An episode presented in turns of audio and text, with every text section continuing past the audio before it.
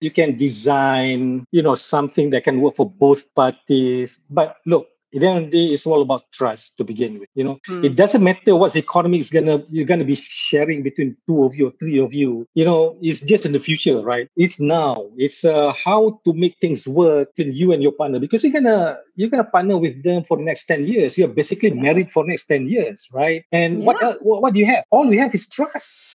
Hold that thought. Ever wondered what unicorns eat for breakfast? Okay, so I don't actually know, but I do know that 20% of all unicorn startups are using HubSpot, and for good reason. HubSpot's all in one platform levels up your sales, software, and support. Plus, they have a huge collection of resources to help startups scale. And with the HubSpot for Startups program, you can save big off your first year. To see if you're eligible to save on HubSpot, visit hubspot.com/startups. Welcome to Billion Dollar Moves, the show for the top founders, funders, and execs making billion dollar moves that are shaping our future. From the growing pains of a unicorn journey to IPO, the question of impact, purpose, and returns, we go real deep in the world of venture and business. I'm your host, Sarah Chen Spellings. Before we hop in here, I have a quick favor to ask you. Smash that follow button wherever you're tuning in from. This way, you'd be the first to know of new episodes that drop. And of course, please tell your friends so we can amplify more stories built on grit in the the US and Asia venture ecosystem, and that we can all keep making billion dollar moves together. Now let's get started. Today, I have a good friend with me, a fellow Malaysian who has been uh, making some billion dollar moves in making Malaysia and the startup scene what it is today. I'm so excited to bring on my friend, JB, as he's known, Jamaluddin Bujang. JB, how are you? Good, thank you. How's it going with you over there in, uh, in DC, I guess? Yeah. Yes, yes, things are good. I am starting my day with a conversation with you, so I am uh, right. in a good space. I'm in a good space. Always love talking to you. So JB, really want to get going here uh, with you know the first order of business as usual in billion dollar moves, which is to really understand uh, your personal journey. You started Malaysian boy, decided to become a sell side analyst, work with investment banks for a while, and then eventually you know um, led MAVCAP and sort of built the VC space to what it is today in a significant way. Many may not know that. So talk to us a little bit, you know, was this always a childhood dream to be in in finance and was VC something that you knew oh. back then? Where do I start? Okay, maybe I just start from from when I when I was small. Um I was I come from a family of there are five of us, five brothers and sisters. Actually, I was born in Singapore four of us was born in Singapore, and uh, my youngest uh, brother was born here in, in, in Malacca uh, when my father moved from Singapore to, to Malaysia back in 1971. And then uh, went to study to the US um, in Kansas, of, uh, of all places. Yeah. Have you been to Kansas yourself? you should. Not yet. Yeah. Not yet. You should. Yeah. Uh, so went to Kansas to study actually uh, aeronautical engineering to to you know uh, to start with.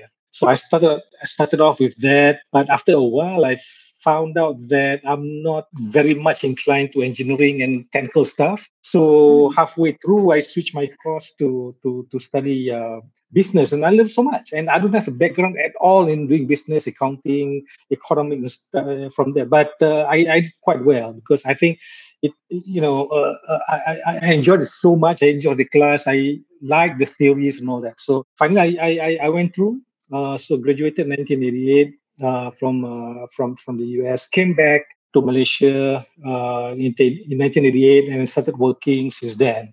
89. Mm. You know, you asked about whether this all planned or not. Actually, it wasn't planned at all.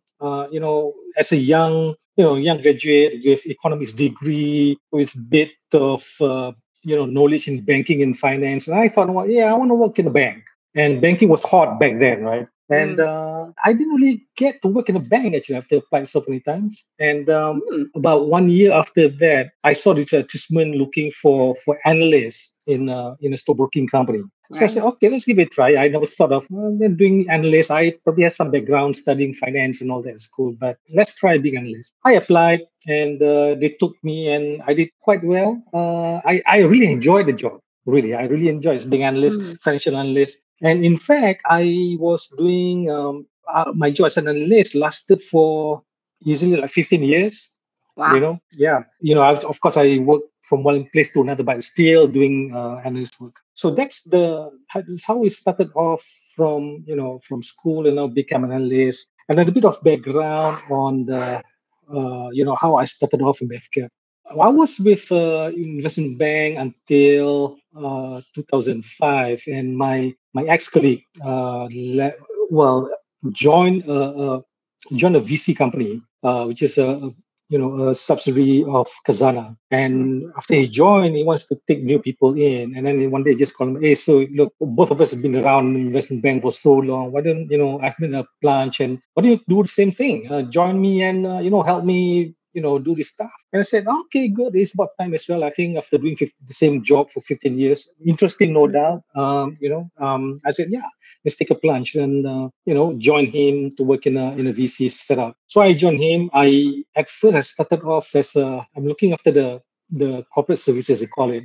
You know, right. that looking after the, you know, legal, finance, sectorial, whatever which is non-investment at all. And the mm. reason I want to do that is not because I don't like to do investment, that, but that's because, you know, in the past I've had enough experience in investment, I thought. So I think this is probably time to do something else, right?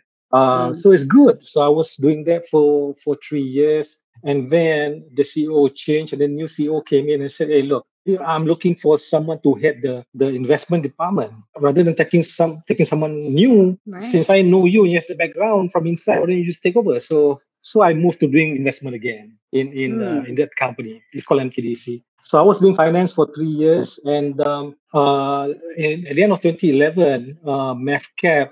Uh, I got I got I got a call from my friend in MAVCAP, and they say, "Hey, you know, MAVCAP looking for for a CEO. We don't have a CEO for for the last like what six or seven months, and they're still hmm. looking." And they call me, "Do you know anyone who want to apply for a job?" I said, "Why don't you apply?" I said, "I never thought I wanted to become a CEO, and never crossed my mind because hmm. you know I thought I just want to be head of division. That's it. You know, um, you know, big CEO is not easy. Like I I know that. And I said, no, no, no, no. You just, uh, you know, uh, update your resume. Just give it to me. You know, after all, they're looking for three, at least three applications, right? I say, okay, okay, I'll, it's a favor, I'll do it to you. And then uh, not long after that, the the, the, board, the board called me up and said, hey, you know, uh, we have a we have a vacancy here. We want to we want to consider you to you know to come in as a, as a CEO. And um, he said, you know, we also interviewing other people. Um, we'll, we'll, we'll, we'll debate. I think they decided about, they take about two, three months to decide for me wow. to appoint me as a CEO in, in MAVCAP. Uh, I'm quite familiar with MAVCAP that time, their role, what they do and all that, because I come from the same uh, same line, right? And uh, when they offered me a job as a, as a CEO, I said, I, I was thinking twice because I, I want to stay on at MTDC because I want to do something else. I want to stay on with that company doing new things. I guess Phil was having to say, okay, let's just take a plunge anyway. Let's try again for the second time, right? So I did it. So, Jamal, if, I, if I may yeah. pause you a second, a couple mm-hmm. of things, you know, as you're as you're telling this story. Um, 1st mm-hmm. of all, when you went into corporate services because you wanted to do something different, you know, some mm-hmm. people mm-hmm. would view that as, oh, you know, it's corporate services, it's a support role. It's it's not that glamorous yeah. compared to investing. And you've right. been in investing for 15 years. Was there not yeah. that sense of ego that you had to reshift? You know, how how did you think about that? Was it sort of you wanted to know the nuts and bolts? What was the thinking there for you to first make that step? Yeah, good question. Good question. Actually, I asked that myself, but I think you know mm. I, I can't think of doing investment, investment, investment, and I I, would, I was asking myself, do you really want to do the investment until the end of the until you retire? Uh, why don't you try something new as well? And I thought it's a good idea as well, also because you never know the next time and next stage of your growth. You know, you want to make yourself more well-rounded, right? as you as you climb the corporate ladder, right? Which I think that was a good decision. So now when I become a CEO of MAVCAP, I know how finance do their work, uh, the, the problems that's faced by the corporate services, by the corporate com, by you know any other all other departments which I used to look after, right? So it, it really helped me. It really, helped me when, when I became a CEO of uh, of uh. Interesting. And then, you know, going back to your MAVCAP story, you said, I never imagined myself as a CEO. Where, where does that come from? The, the fact that you never identified yourself in that uh, leadership position? No, it's uh, I I'm very well aware of you know the problems a CEO face. You know, I've been like in that company as a number two. Now, of course, there are a few other number twos as well. I'm just one of the number twos there, right? And you mm. can imagine. I, I can see. I observe. You know, I I, I love to help the CEO doing his job, uh, executing his uh, orders and executing departmental uh, objectives and all that. But being CEO, yeah, it's a totally different different game altogether. You are dealing with the shareholders, the board, the and then this case with the government officials, officials as well, and so many things. You're not, you know, when I look at that, I said, since I left this job, I as well do this thing rather than dealing with other things which got nothing to do with, you know, real mm. work. You know what I'm saying? So that's that's how I see it. So that's because that's the reason why I don't want to become a CEO actually to begin with. But you know, as you move one stage another, you, there's always challenge someone poking you from behind and say, "Hey, you know, try something new. Try it. Just you never know, you know." So yeah, that's what I did. So what what did you learn from your chapter in MAVCAP I mean, you clearly were doing a good job if you were renewed for a few times. Oh. Um, mm-hmm. And want to also hear, you know, particularly from the LP perspective, right? Um, mm-hmm. Now you decided, okay, let's work with funds, and you actually created co-GP models, i.e., you worked mm-hmm. with mm-hmm. uh, fund managers as mm-hmm. you know a, an equal depending on the share entity to help run those funds as well and, and be in. Mm. for some you're a quiet investor so limited partner investor. For some you mm. took a more active role. Talk to us a little bit about what you learned in that chapter as an lp in building funds in a nascent market. The, the funny thing about working for glc is you know the ceo has they, they give you only two two year uh, term. Right, so a government linked company. Yeah you know, you know, they renew you every two years, and that that can be negative. You know, if you really think about it, uh, you know, there's no CEO wants to work for two years, right? That's because like, uh, but thank God they, they they renewed. I think in my case three times. So I lasted about seven years in MAVCAP. If I was the longest, uh, you know, compared to the previous three CEOs. Um, right. Uh, again, thank you You know, thank you for that uh, because we managed to execute things that we wanted to do. Now on the partnership and all that uh, with LPs, okay, MAVCAP is also not only we, we do direct investment back, uh, back then, we also an LP also having partnership with all these uh, VCs, right? You, you know, MAVCAP, if you look at it carefully, it is we are we should our role should be an LP to begin with. Our job is actually to grow the industry. We create more VCs, invite them to come over to Malaysia if they, they haven't come yet. And in so doing, there will be more capital available for the Malaysian market. Because no other VCs will do that, right? Uh, whether you're private or government. That's what we should do. Uh, I think we've, we've done done well in that uh, in that sense. Now, when we go out and try to work with other VCs, well, you know, uh, there are a few of them, 500 of them, the finance startups, one of them, uh, of course, Gobi and the Elixir Capital and all that. And we expect them to raise money from outside of Malaysia. And like Gobi, example, they, raise money from other sources from China, you know, and Elixir Capital, they raise from, from the US. And 500 also raised from US as well as from Malaysia as well. And those money that they raise from Malaysia are the, the money that we will, we won't be able to raise it ourselves, even though we're in Malaysia, right? So again, so it's good. I think it complements uh, MAVCAP uh, strategy, and we give a lot of freedom to the to the you know to the VCs to manage their own ways of doing business, so long as they comply with certain guidelines of so long as it falls within certain expectation from MAVCAP. You know, it's like certain percentage of investments must be Malaysian companies. Mm-hmm. Uh, you can invest the rest uh, outside outside Malaysia because you know technology is borderless, right? Good companies mm-hmm. can start from any you know any country and they can just come here and become number one. So you want to invest that country rather than investing in someone doing the same thing but it's based here but it's not good enough to compete right yeah so if, if i may uh, dive a little bit deeper here you know you've you've played quite mm-hmm. a significant role in building some of these funds right to set up to understand the market you know beyond just mm-hmm. capital i think uh, sometimes you don't give yourself enough credit but it, it you know you you help to facilitate a lot of these yeah. funds in the early days when frankly uh, people didn't even know what what there there was no template to follow right in building yeah. Axiata, uh, Gobi yes. so on and so forth to actually decide even even Gobi, which is uh, 1.2 billion, yeah. and now you're with them, and we'll shift to that a little bit. Uh, but they still have a strong headquarters in Malaysia and are investing into Malaysia years later. So, so talk to us a little bit about your role as an LP. Okay. What have you learned in observing these funds? Like, what were the early mistakes they made? What were the good stuff that they discovered to be able to grow to this stage? You know, it's funny. You know, um, you are local. You are someone here already in this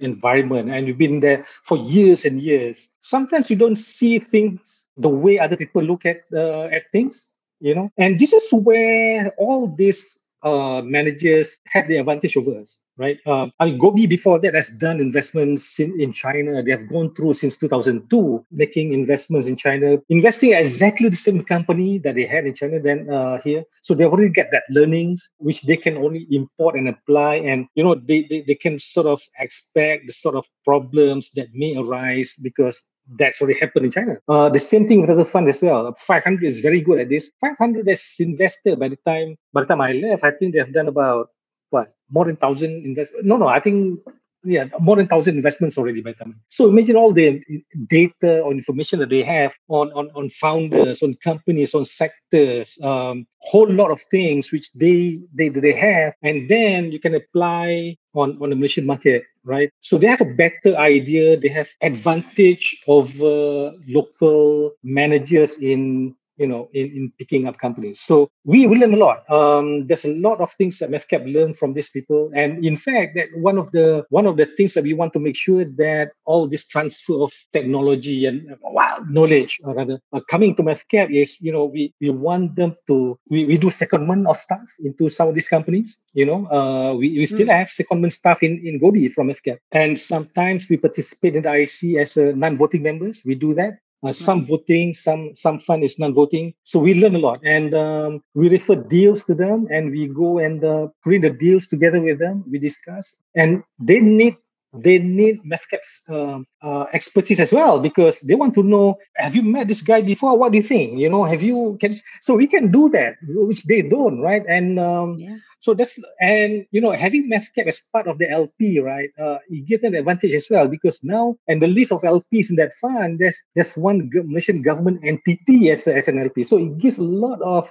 you know, uh, comfort to other LPs when they put money into the fund. So it's mm. actually very symbiotic um, relationship. It benefits MAVCAP as well as, you know, uh, to, to the managers. You know, this is a case where one plus one equal to three or more. Right? It's yeah. not one point plus two. So, so it works. It's been working. So I don't see reason why it shouldn't work at other places as well. Yeah, and and I want to, um, you know, this angle is an is interesting because you know we're we're working a lot with LPs right now as well, and mm-hmm. there's a whole group of emerging managers, right? New GPs yeah. that are coming into play, and not many would have the benefit of nascent markets as well. You know, the the I'm looking at some saturated, I guess, developed markets now where we may not have, you know, the similar government support as as Malaysia, Singapore, many other Southeast mm-hmm. Asia countries had, right? So what mm-hmm for for the managers that are listening in, new managers, uh, what would you say are the top three qualities that you've seen over the years that you've been in business uh, as an LP, picking funds, working with funds that really stands them out for success?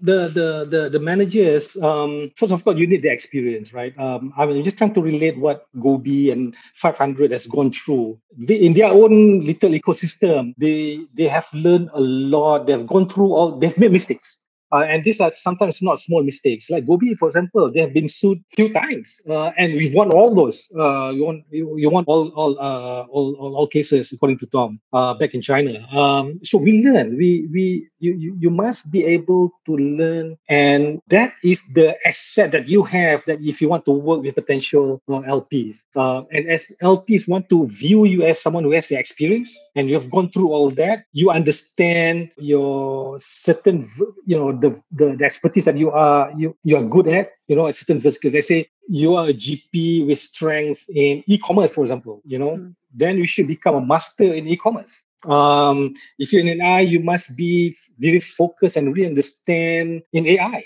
Uh, same thing. So LPs can because they they choose many GPs, right? And they will want to pick they don't want a generalist because, because they have so many choices of generalists out there right? And i if i have uh, if i'm an lp I want to choose 10 funds i want to give one allocation for ai one allocation for logistics one location allocation for future commerce so many other things right? Rather than give it to 10 generalists so if you are if you are if you're a GP, that you should build expertise within your uh, you know you know you're, you're very familiar with. You know, there's always a question of is that attributable track record first of all, and number two is also you know the fact that uh, some of them may not have had the opportunity, but it doesn't mean that they won't make good fund managers. You know, just they just never grew up in in a position of privilege where they were able to go to the best schools to then have a friend call them up and say, "Hey, do you want to be part of the VC?" So, so what do you say to that when it's it's a situation where you want to give an intern an internship, but you're asking for the job experience first, right? So, so yeah. how do you think about that, and what's your advice to new managers who may not be the cookie cutter candidate? I think this is a role where you you as an LP is uh,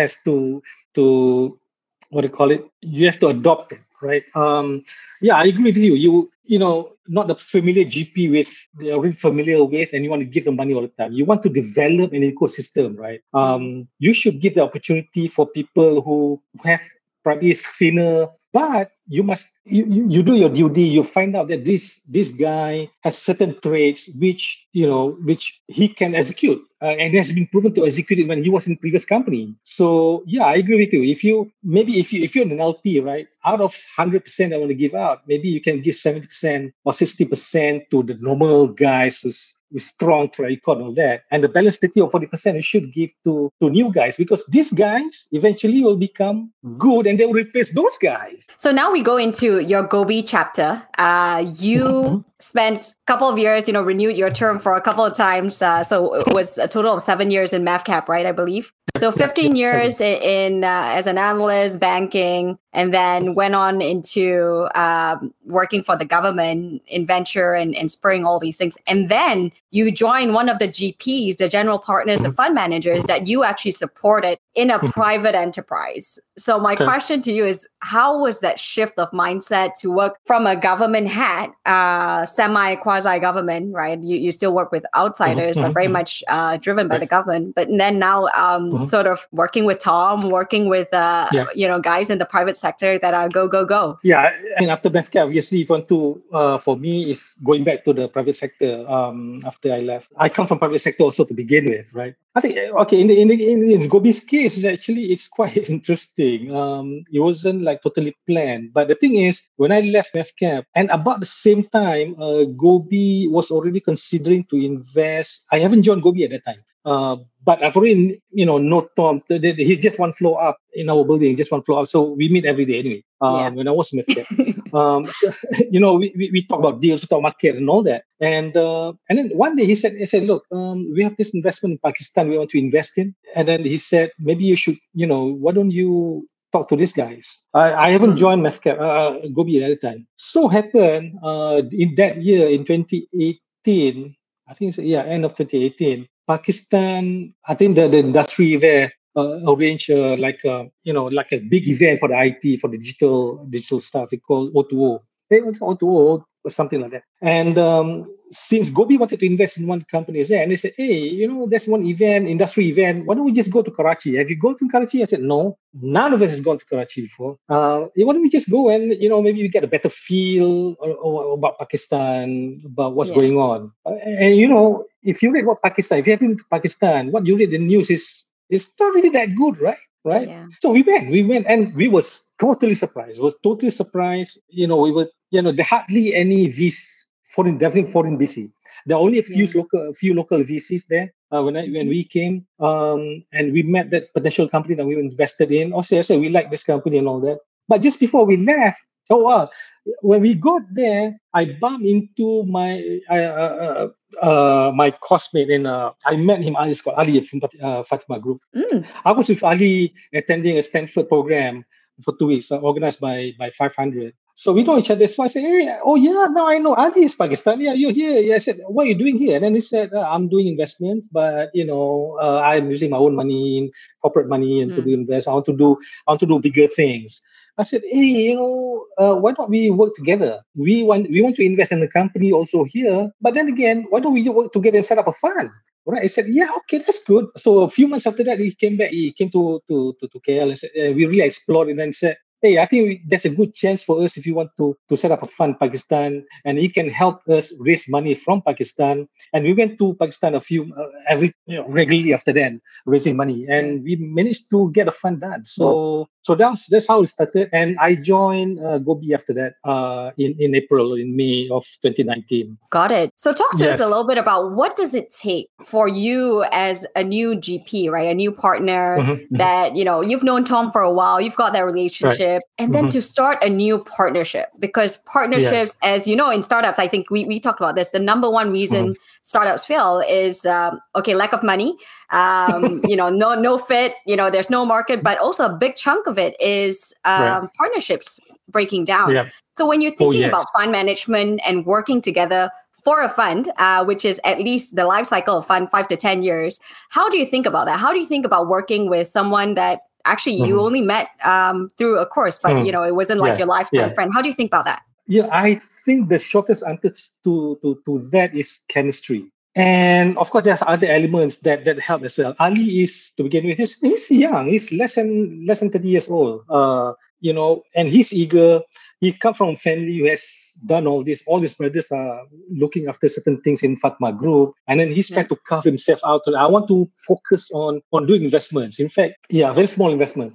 And um, but he he he doesn't have a big brother to help him, you know. Got it. And here we come, and then uh, because the chemistry works so well with between him and us, that's like that's a complete trust, you know, um, uh, between him and us. And for that, I'm thankful to God. Uh, I think we found a good partner. He treats us as uh, a equal partner, really. You know, uh, whatever economics that we get from this fund, we split equally. You know, that's that's how we started off. I think he's very happy with that, and he knows that we trust him as well. And we have people like Tom, who's you can easily mix with, and Tom works well with him as well. So, and I I got Tariq uh, is uh, uh, you know uh, my, my, my colleague. Um, yeah. He clicks very well with Ali as well. He is uh, he comes from Pakistan uh, descent as well. So mm. you know the chemistry is all there. Um, so you know I think we're just lucky. We're just lucky. Uh, uh, you know, to have a partnership that has a lot of common ingredients to, to, to help support that partnership. Mm. We're just lucky. Hold that thought. My First Million, hosted by Sam Parr and Shaan Puri, is brought to you by the HubSpot Podcast Network, the audio destination for business professionals. My First Million features amazing guests like Alex Hormozi, Sophia Amoruso, Hasan Minhaj, sharing their secrets for how they made their first million and how to apply their learnings to capitalize on today's business trends and opportunities. An episode I really liked, a recent one on how Sam's mother in law built a million dollar Etsy business out of nothing. And I believe it involves pillows. So listen to My First Million wherever you get your podcasts.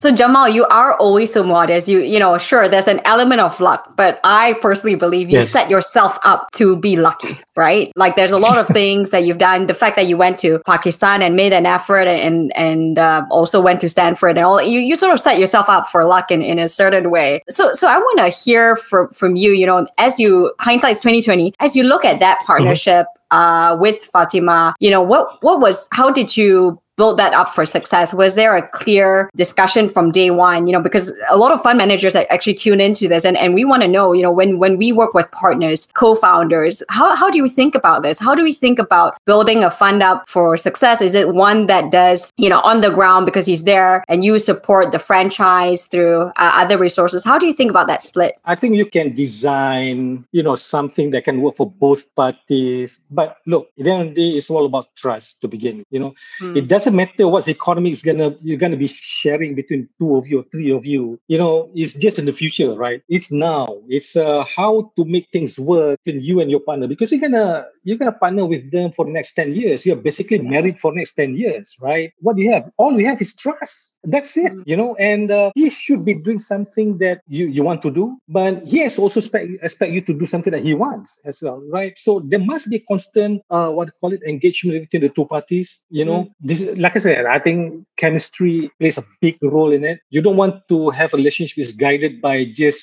black and white yeah. agreement. You know, you can do this. You know, no agreement can cover all this requirement that you want and match with what he wants. Seriously, you know, again, so you know, you you really have to, you know, sometimes you have to trust a lot. I think as you know, you said I'm modest, but I think I you know, I, I, I believe that, you know, someone up there has planned things for, for, for some, I'm sure it planned for Yeah. everyone, right? Yeah, just right. that, you know, you to try to make it happen. One interesting thing though, talking about luck, I won't say luck is a word, but at, like I said, I think it's been designed. You know, Mm. how I went to Stanford and met Ali and now we are. Actually, there's a the story behind it as well.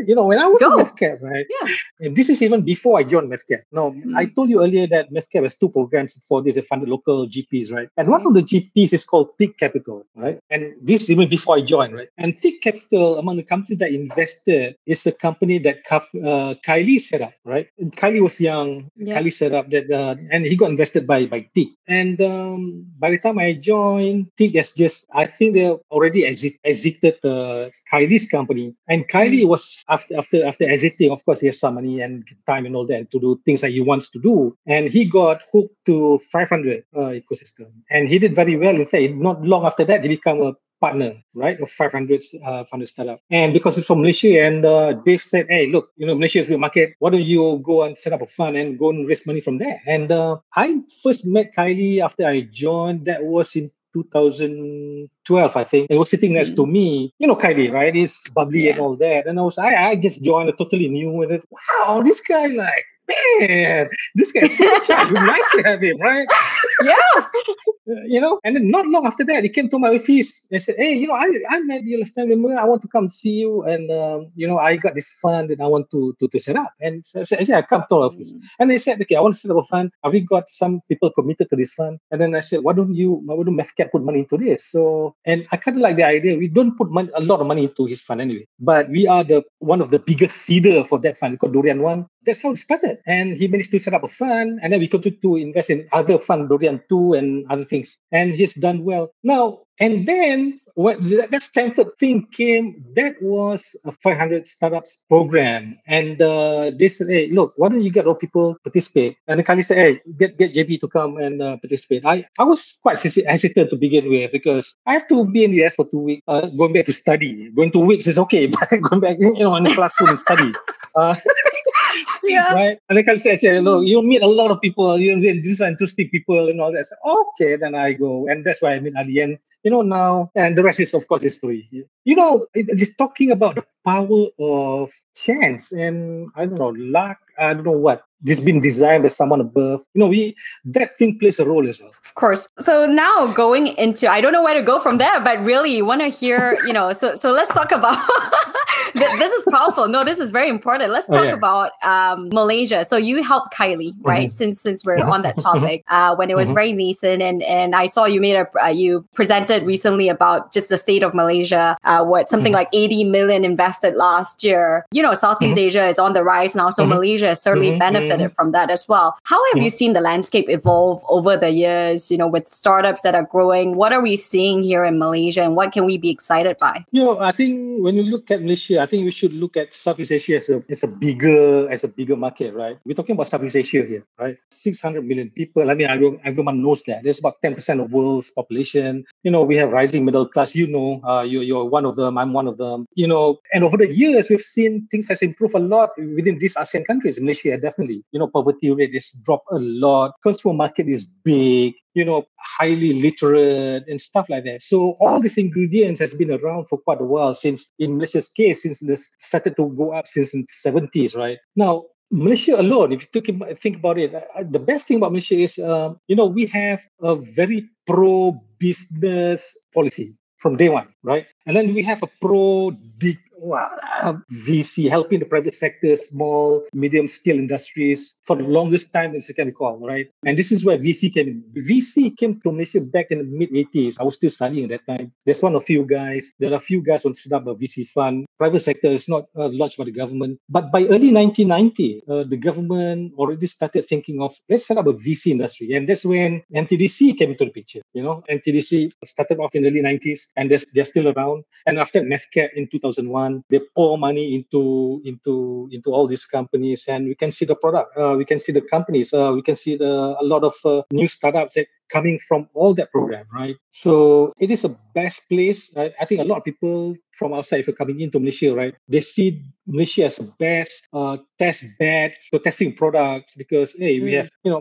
we are multiracial, multi-religious, politically very stable. Test our products, services, and it's a gateway to Indonesia, which is a big market, right? Again, we have all that ingredients. Yeah. So, uh, so a few things. Are we politically stable now? you know, I think we have no choice. Eventually, you know, there's no such thing as, you know, when there's a vacuum, there's you get filled in so so fast Mhm. after that, right? Things will correct itself in one way or another, right? Okay. And if you want to give a probability whether it's going to change for the better or for the worse, I think people here are smart enough to know that let's change for the better, right? We are not, I think politically, if you talk about politically, right, we are not in like in some of the countries, we have a very strong, poli, I don't know, I, I don't know what the best word, oh, military you know, driven, you know, uh, influences and all that. We are pretty, pretty civil when it comes, right? Yeah, I think will correct itself. Uh, there's a lot of smart people, the young generation, they are smart. Of course, they need to be guided, definitely. Yeah, but we have seen success cases everywhere. Of course, now at this point in time, we are somewhere in between. Hey, let's do this. We are everyone is aware now. There's a lot of political interest to be served before. You know, I'm still confident. You know, will be will be for the better. Seriously. So you're an optimist for sure. We've Yes. waved, uh, you, you've ridden this wave, uh, different waves uh, throughout the years. So, so I, Yeah. I see that. But what would you say Yeah. to external parties, right? You work with your role in MAVCAP was to bring external capital as they're looking Mm-hmm. in. Uh, as you, you know, you said earlier in the conversation, when you're in it, you don't see it. But for people looking Mhm. in from the outside, it does uh, cause us to pause a little bit. You know, in terms of Mhm. is this really a time to further invest into Malaysia at this time? Uh, what do you say to that? Yeah, so you know, I think for people, for investors outside coming in, right? You, I'm sure you and I, we have gone through this as well. The things that you read about new about the country or news from that country, if you're from the outside, actually, if you don't go to that place, it's actually different when you when you get there. You know, exactly my experience with Pakistan. You know, before. You know, Tom, his wife was asking when the first time when go there back in 2018. Uh, and his wife asking, "You really, really want to go there?" And Pakistan don't have a good relationship with uh, Chinese people, right? Um, yeah, Yeah. um, you know, really. And you know, Yeah. I, his wife told him, "We better not go. Let those guys go." Right? No, but no, when we're on the ground, it's totally different. You know, the same thing. It's same thing here in Malaysia. So anyone can say anything and say report uh, things which is not as balanced as uh, we wanted. But you know, until you come here and look and feel, you don't have the full picture of what the country is. You know, is what it is, right? Yeah, So absolutely. yeah, I definitely agree that that you have to, you know, Mm. boots on the ground to really see it for what it is, right? And uh, Yes. independence of media is something that's so important that unfortunately today Yes. uh, we, we struggle with a lot. So Yes. then um, to your pro business point, uh, I had Aerodyne, as you know, Kamarul and Azita were kind enough to spend Mm-hmm. Oh, their yeah, time and yeah, yeah. shared some really powerful insights. But what they actually shared, one of the things they said was in the beginning, they had Mhm. to, it was a little bit rough for them in Malaysia, and they Oh, that they had to go outside, work in Australia, get these contracts that prove their validity and credibility to then sh- come back in, into Malaysia. What, what do you say to that if you say we're pro business? it happens all the time. You know, it's not just their case. There are many other cases where a company come out with a product and they try to sell it to government.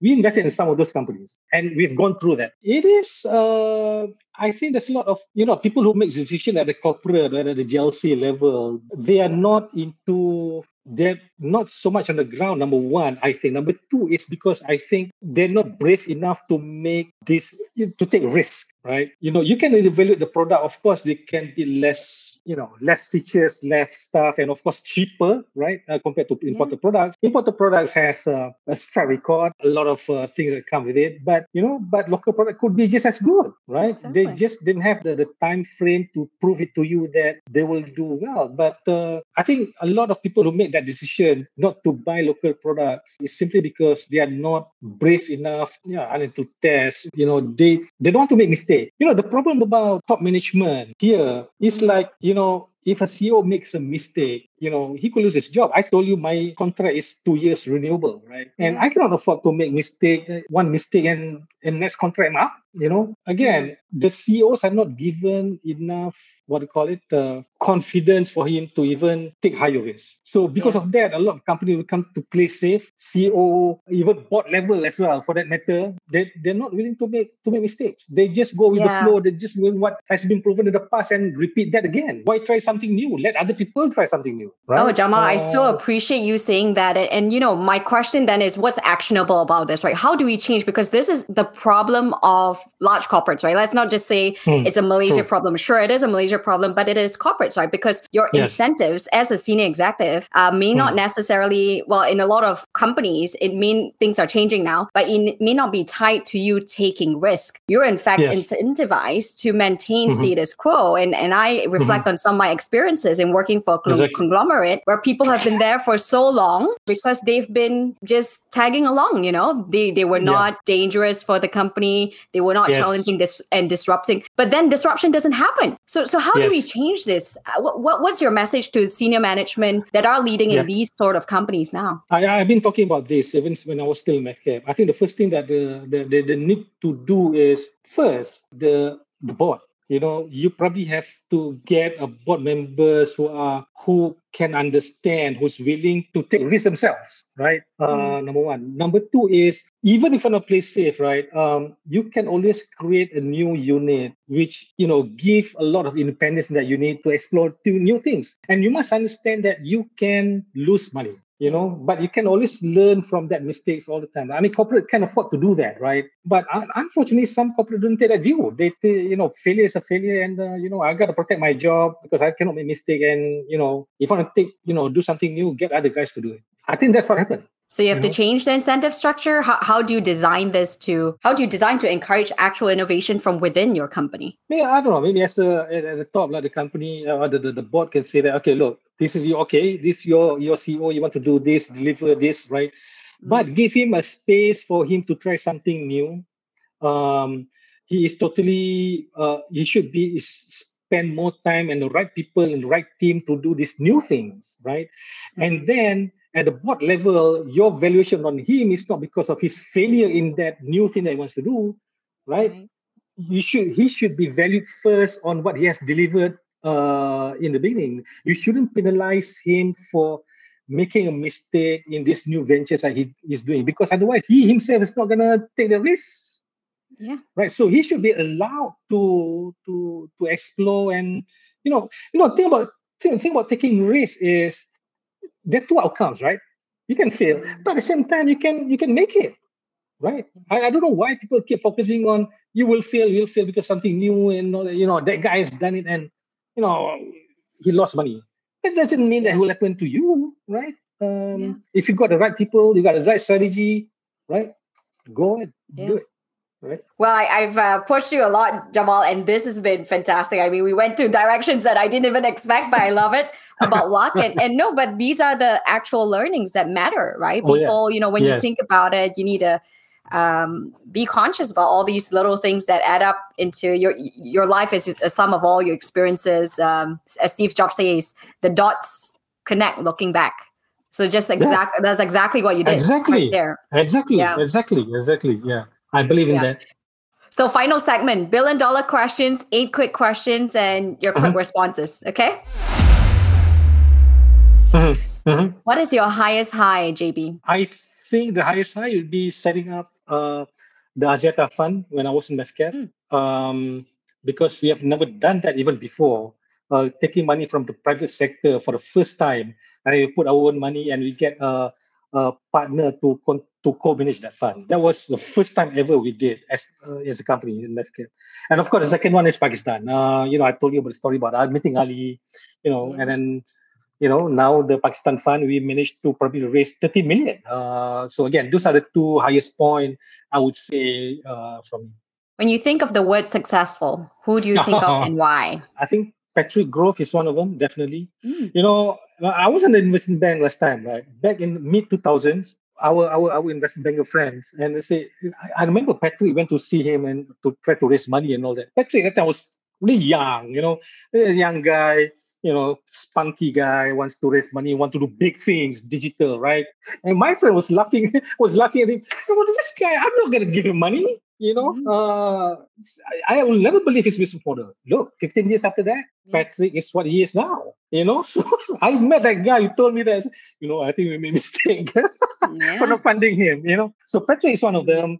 Uh, of course, Tom is another guy. Uh, you know, the best thing about Tom is because he, you know, he has a best, best of both worlds. You know, born in the US, work in China, um, and now here in Southeast Asia. He, he can he can marry the experience and also, you know, looking looking at Asia from the Western perspective as well, right? Which is good. And I think he's been very successful in doing that. Um, he's been around for six years here, and I hope he will continue to be here, uh, doing stuff, interesting, interesting thing. Um, yeah, I think those are two. So, is your definition? That, yeah. I mean, the way you you frame it, the definition of success, it's it's very much tied to business success. Is, is that your definition of success? I think the thing that you want to measure is the impact that these people bring. Those, you know, Tom, Petri, you know, these are just people. Uh, but what you want to know is what they have delivered, and that really make a real change you know uh, that that's the point. Common misconceptions about jb i don't know what is mis- misconception. I i didn't check. I didn't check with people uh, i'll check with uh, them after this. yeah I, I i didn't check with people but i think you know me as a as a as a person probably a lot of people see me as a probably less less diplomatic or less tech uh, when I deal with some people. Um, I, I tend to to I I think that's the in some cases I won't say in all all cases.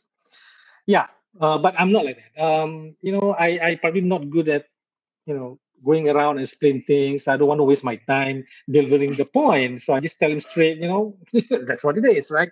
Yeah. yeah, I think I think that's what I think people think. But all right, most important or hardest lesson that you've had to learn as a leader? You know, as a as a leader in the corporate and all that, right? Uh, you, especially here in this country or in this culture, right? When the boss says something, your your underlings will will take it as it is, right? Um, but at the same time, you must understand the bosses also want to hear from from people around him, from your mm. subordinate, right? And that is actually not always the case.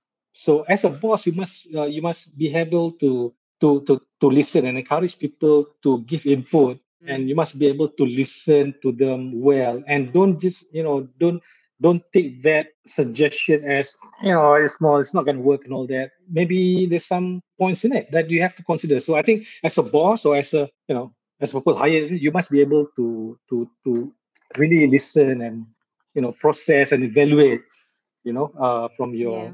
people under you. Yeah. Favorite yeah. tool or hack for productivity? Uh, i i like exercising I, I do cycle a lot i try to cycle a lot if i can as much as I can, actually, especially. Um, I don't know what you're um, talking about. To... You're like a cyclist. You are a cyclist. That's your full time job. You're just a part time VC. I wish I can do more than that. Seriously. Uh, yeah. And, yeah. and that keeps you fresh. You feel like it, it keeps you productive? Oh, yeah. You, you, you know, the best thing about it is that, you know, when you're on the on, on a bicycle, right, uh, on the saddle, mm. and you you have that 45 minutes on one hour all by yourself right? Especially when you cycle alone. And this where a lot of you can do a lot of thinking while you're cycling, uh, consider things, and you know you have one hour all by yourself to do things. Uh, yeah, which you don't have uh, time in a you know in a in a team sport. You probably don't have that chance at all. You know, in cycling you can.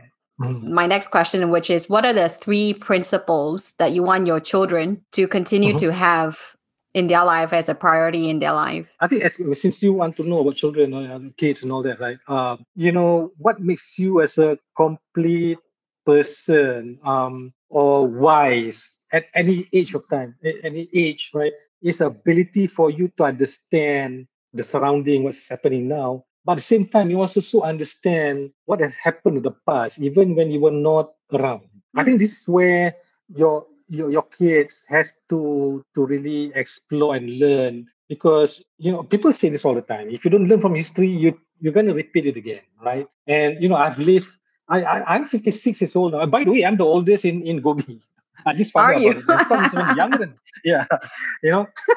so um, yeah, you you you you you must understand history because a lot of things is happening now, whether you like it or not. It's actually because because of certain things that was caused by misunderstanding. Uh, people don't understand why things happen in the, the, the, first place. If you understand the cause, what make that happen, then you can understand why this thing happened and you'll know how to deal with it, right? Mm. So I think this, I think for young people, these are the things that they, they really need to, to, to know and learn. Learn history.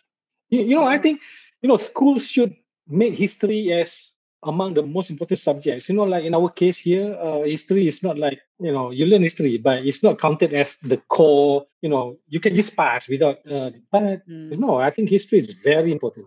And now we have the benefit of multiple sources as well, right? To to learn oh, and, yes.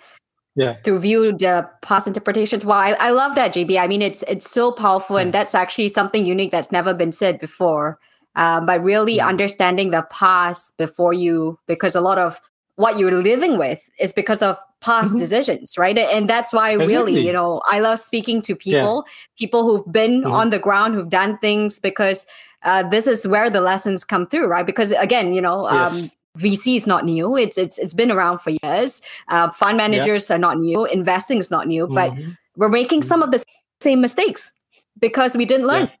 Well, JB, thank you so much. This is a wonderful way to end, and what a powerful message here for all of us. You know, we talked so much about innovation, we talked about purpose, we talked about luck, which is very important, and, and Oh, yeah, setting yourself up for that. That's a very important uh, learning. And I so appreciate Yeah. your time, your leadership, and everything that you've done for Malaysia and continue to do for Southeast Asia. Thank you so much. Thank you. Thank you to you to, for having me here as well. Um, yeah, let's let's you know let's do the most. You interview more people, and uh, we can learn from them as well. Yeah. Yes, absolutely.